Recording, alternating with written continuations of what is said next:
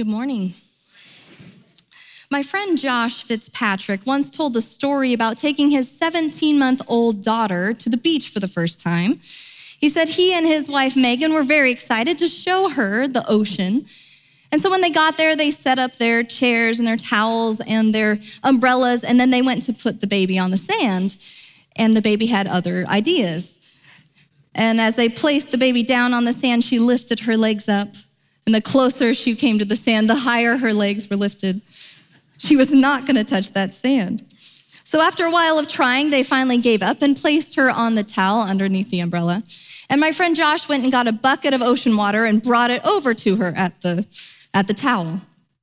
And at first, she kind of just splashed in it, but then she really started falling in love with this bucket of ocean water. And she stood in it and she would get this really big smile standing in it, just filled with so much joy. I asked Josh to send me a picture of his daughter at the beach, and he sent me this. Here's little Emily standing in a bucket of ocean water, completely unaware that an entire ocean of water is just a few yards away. She's feeling so much joy in the smallest bucket of water, oblivious to the immeasurable joy she would feel if she simply looked up. We are in the fifth week of our series, Jesus Revelation, where we are looking at the last book of the Bible, the book of Revelation, and seeing how it pulls back the curtain to reveal who Jesus is. Part of our mission at Glenkirk is to be a worshiping community. And our prayer with this series is that it would help us see Jesus' glory with more clarity and therefore make us a more passionate worshiping community. The first week we looked at Jesus as the Son of Man.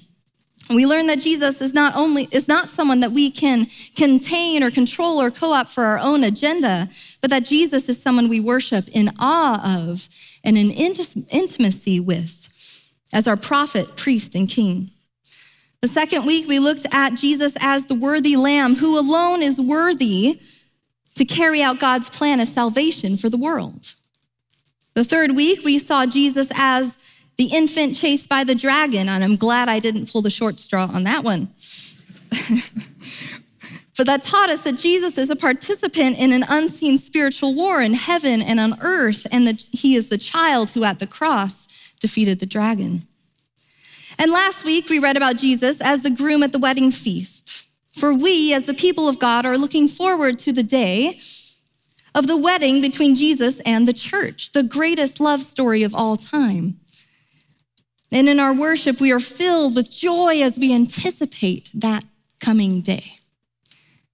And so this morning, we are looking at the next image of Jesus found in the book of Revelation, Jesus as the temple of God. If you are able, would you please stand for the reading of God's word from Revelation 21, verses 22 through 27, and 22, verses 1 through 5. Hear the word of the Lord. I did not see a temple in the city because the Lord God Almighty and the Lamb are its temple. The city does not need the sun or the moon to shine on it, for the glory of God gives it light, and the Lamb is its lamp. The nations will walk by its light, and the kings on kings of the earth will bring their splendor into it. On no day will its gates ever be shut, for there will be no night there. The glory and honor of the nations will be brought into it. Nothing impure will ever enter it nor will anyone who does what is shameful or deceitful, but only those whose names are written in the Lamb's book of life. Then the angel showed me the river of the water of life, as clear as, as clear as crystal, flowing from the throne of God and from the Lamb down the middle of the great street of the city. On each side of the river stood a tree of life, bearing 12 crops of fruit, yielding its fruit every month. And the leaves of the tree are for the healing of the nations. No longer will there be any curse. The throne of God and of the Lamb will be in the city, and his servants will serve him. They will see his face, and his name will be on their foreheads. There will be no night.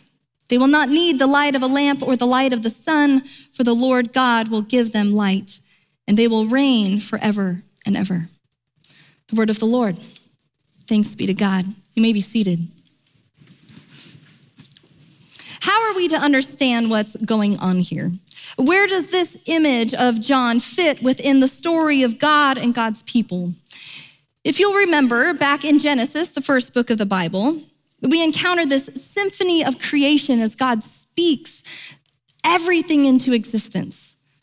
God speaks the world and every animal and bird and sea creature into existence, and the crown achievement of God's creation is humanity, made in God's very own image, and all of creation is said to be very good. But this good creation is marred with the entrance of sin and evil and death in Genesis chapter 3. Harmony between humans and God and between humans and other humans is disrupted. And yet, even in the midst of this brokenness, God hints at a redemptive plan, promising that the offspring of the woman would crush evil under its underfoot.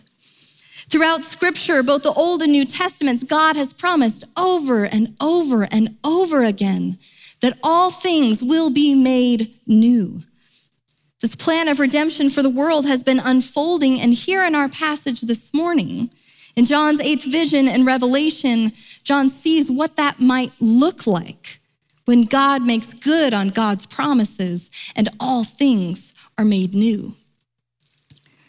Just before our passage this morning, John sees a new heaven and a new earth. He says, I saw a new heaven and a new earth, for the first earth and the first heaven had passed away. And I saw the holy city, the new Jerusalem, coming down out of heaven to earth. And God is seated on God's throne and is saying, I am making everything new. And this is the context in which our passage this morning is found a heaven and an earth made new, heaven descending upon earth. This relationship between heaven on earth and this vision is, is closer than heaven and earth seem to be in our reality.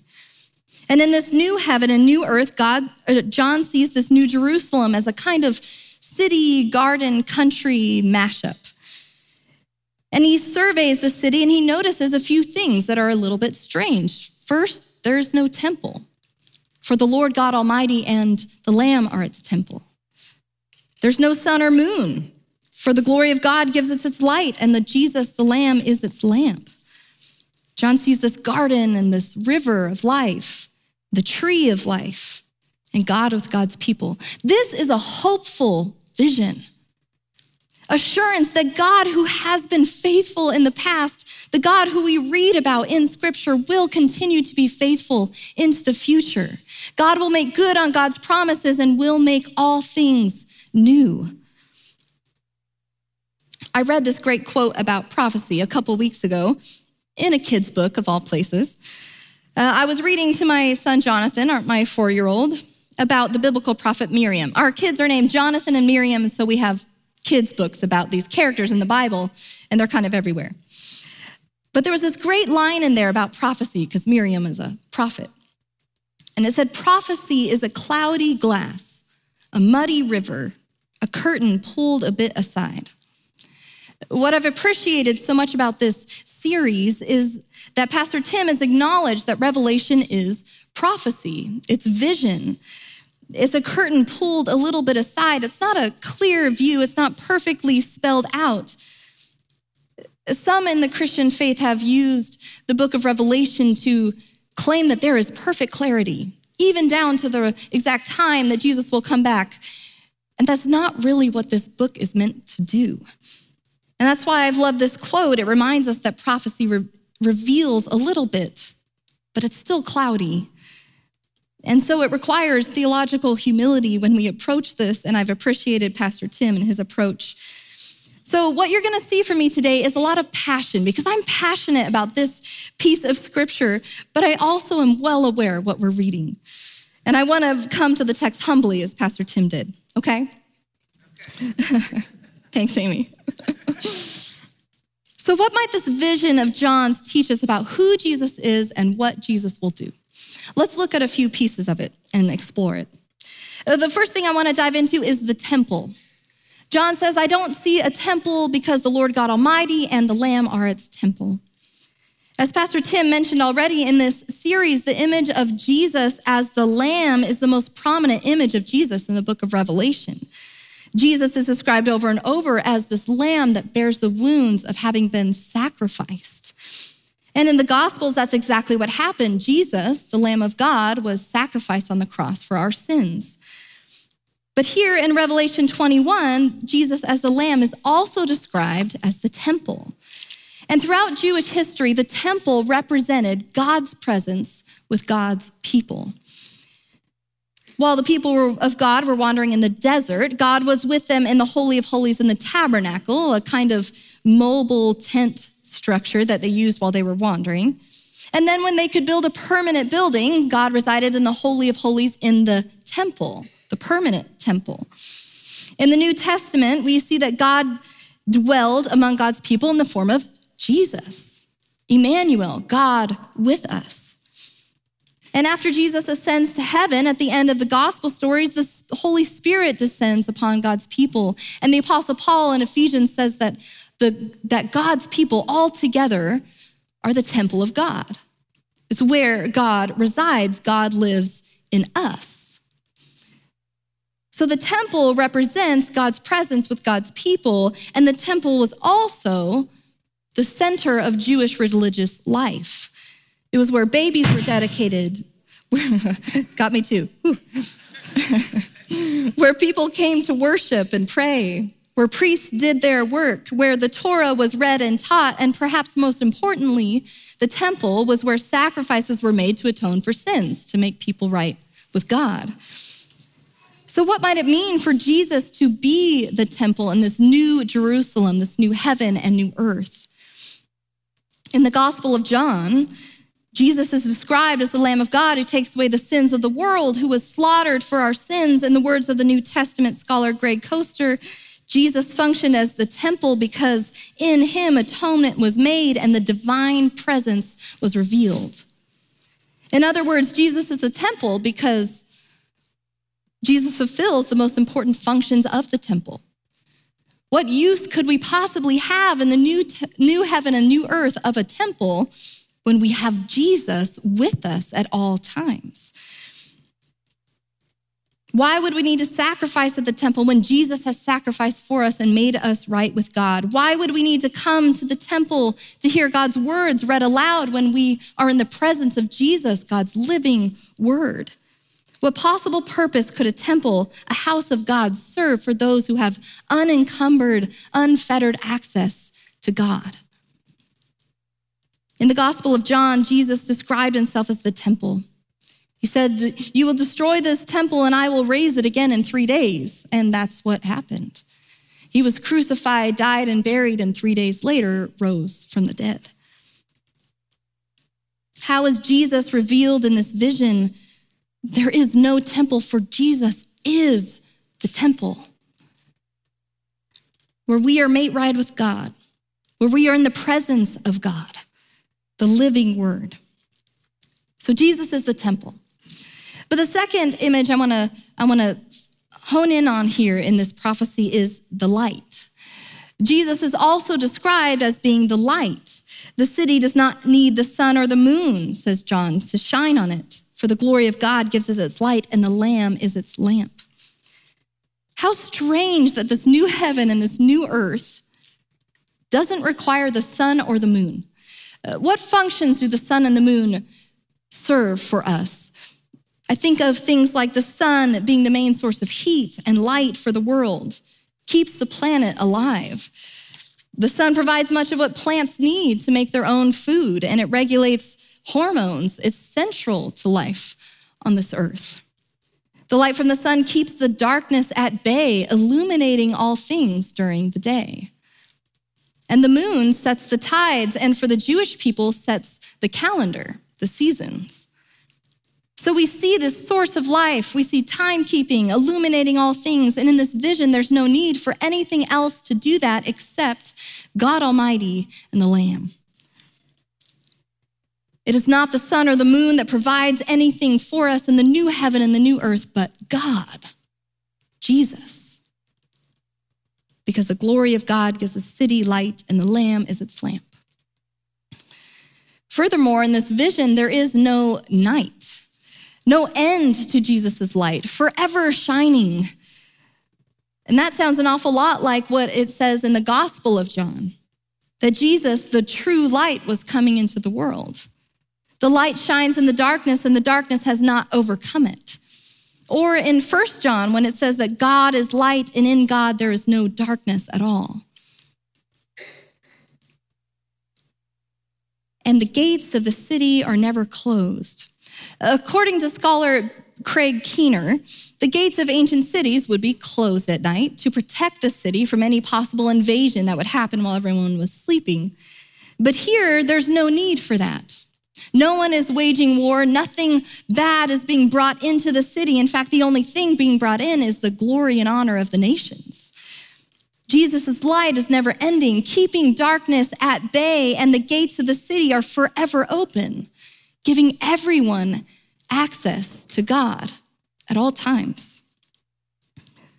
Surely we see glimpses of this light from time to time in our life. In the scriptures, in friendships, when people love us, when people forgive us, like rays of sunshine coming through our blinds, we see light like that in our life. But one day, darkness will cease and only light will remain. God's light will cover the earth and everyone will know God. Revelation 21 articulates this hope that one day the light of Jesus will cover the earth and darkness will be no more. Jesus as the temple, Jesus as the light. And both of these things lead to the third, which is Jesus as the center. You see, the temple was the center of religious life for Jewish people. The sun is the center of our, our universe, our, our galaxy, excuse me. The sun is the center of our galaxy around which everything turns. And the moon was the center around which the calendar for the Jewish people was made. All of these things are the centers, and yet here in the new heaven and the new earth, none of those things exist, and we just have Jesus the center of all things. Even the kings of earth, who a few chapters before were at war with God, are now coming, acknowledging this center of all things, Jesus, bringing their glory and honor to him. This passage from Revelation 21 and 22 teaches us about Jesus as the temple and the light and the center in this new heaven and new earth this hope that we have for the future. And what does this passage teach us about what Jesus will do? One of the most fascinating parts of this vision for me, of this new heaven and new earth, is the image of this garden.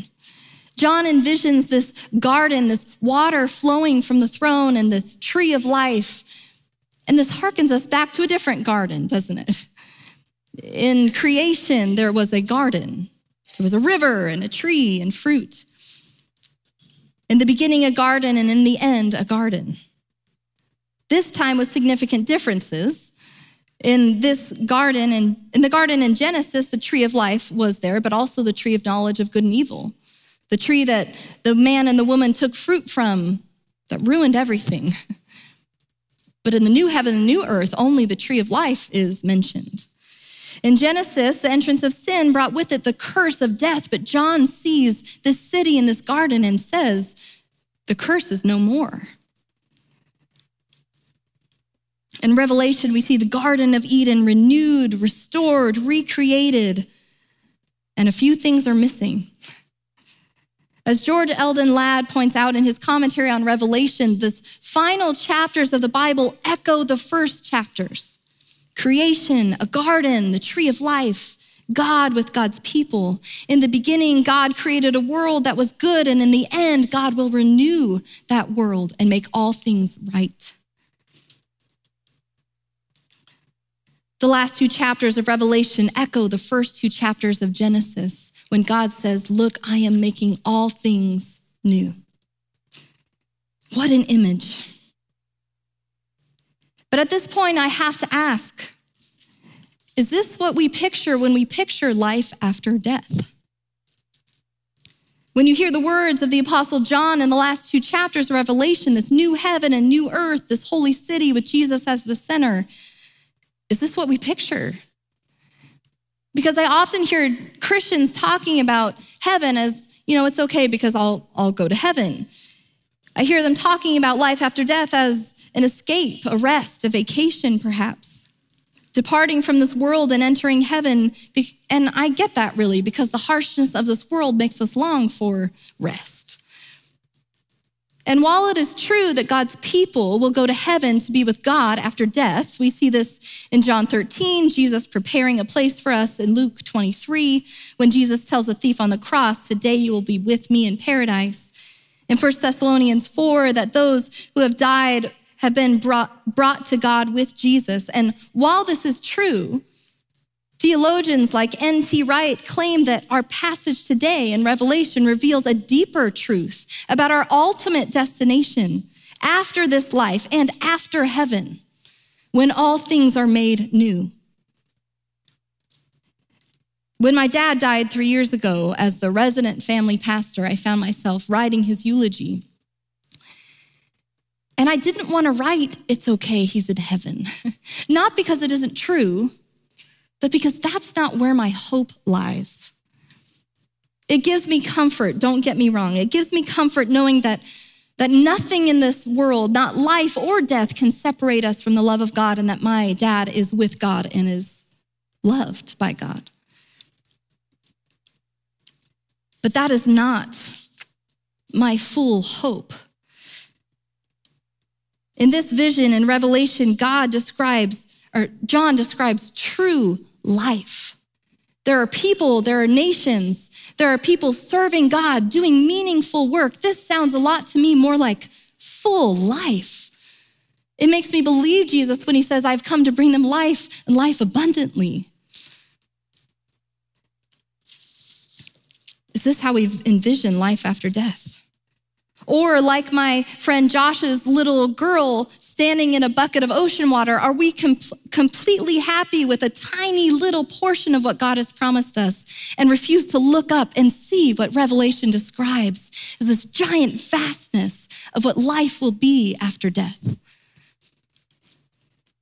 In 2016, a TV show came out that sparked a good deal of conversation about what life after death will look like. It was called The Good Place. And it was a show that imagined this. What is life after death? And the basic premise was that there was this, this woman named Eleanor Shellstrop, played by Kristen Bell, and she was a horrible person on earth. Just really selfish, always taking advantage of people, no morality to speak of whatsoever. And she dies and wakes up in the good place, in heaven. And she quickly realizes she's there by mistake. A technical error accidentally put her in the good place and not the bad place. and the show is about all the lengths she will go to to stay in the good place and not be sent to the bad place. And while some in the church weren't too happy that a secular comedy was poking fun at the idea of the afterlife, and I get that, I thought this show was a great view into the psyche of America. What does the average, maybe non church going person think is going to happen after death. And, you know, the good place has a very specific view of the perfect house and the perfect spouse and a vacation and frozen yogurt on every corner and everything you could ever want at the, at the, at a word. And you can ride unicorns and fly in the sky if you really want to. But there are two things about the show that really stuck out to me. The first is that God is completely absent. There's no mention in the entire show of God or Jesus, the whole show about the afterlife, and they do not play any role. In fact, the only way you get to the good place is by doing moral things on life, and you get morality points. And if you get enough, you get to go to the good place. But the second thing that, that stood out to me about the show was the utter lack of hope in it. The writers of the show seem to believe that a heaven where you can have everything you want and all the fun you want and have the perfect dream house and the perfect spouse and you can fly around and ride unicorns is ultimately boring. That eventually it would lose its luster and perhaps it was just better to die and not exist than to go to such a place. And I'm sorry for the spoiler, but the show is eight years old, so remember that when I say this. But that's what Eleanor Shellstrop chooses in the end. death. I've had more conversations about life after death because of that show than I ever had before. But I have to say, when I talk to Christians about it, their views of heaven don't seem all that different than the good place. They too dream of a mansion and everything good you could possibly want being there, just with a little bit of Jesus added in. But here's the problem with that the goal was never heaven. The goal for Christians is not a disembodied, perfect, good place. The goal isn't an eternal vacation. The goal is life, life with Jesus. And it doesn't have to wait to be experienced after death, it can be experienced now. And scripture seems to say that there is this, this place that we will go to, heaven is waiting for us when we die. But according to Revelation, it does not end there. For after that, we have true life in a new heaven and a new earth with Jesus as the temple, the center of all of it. And I'm not saying we know everything about what life after death will be like. And I really love that line from the kids' book prophecy is just a curtain a little bit pulled back. But this vision of John gives me hope that what we think of now as life after death is merely a bucket of ocean water. And there's a whole ocean waiting just a few yards away. Because God is faithful. And I think the writers of The Good Place were, were right about one thing I think life after death, no matter how perfect or fun, is utterly meaningless without Jesus at the center.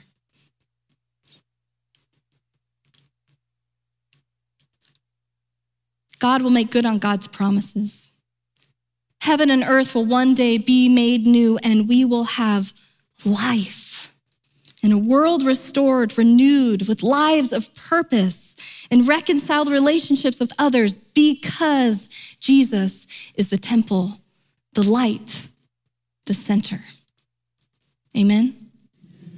Amen. Let's pray. Gracious God, you are so good to us. Thank you for being gracious and merciful, and thank you that the taste of your goodness that we have had is merely a bucket of the immense vastness of your goodness that we will experience when all things are made new. Jesus, be our center, not only then, but now. Give us life that revolves around you. We love you, and it is in your name that we pray. Amen.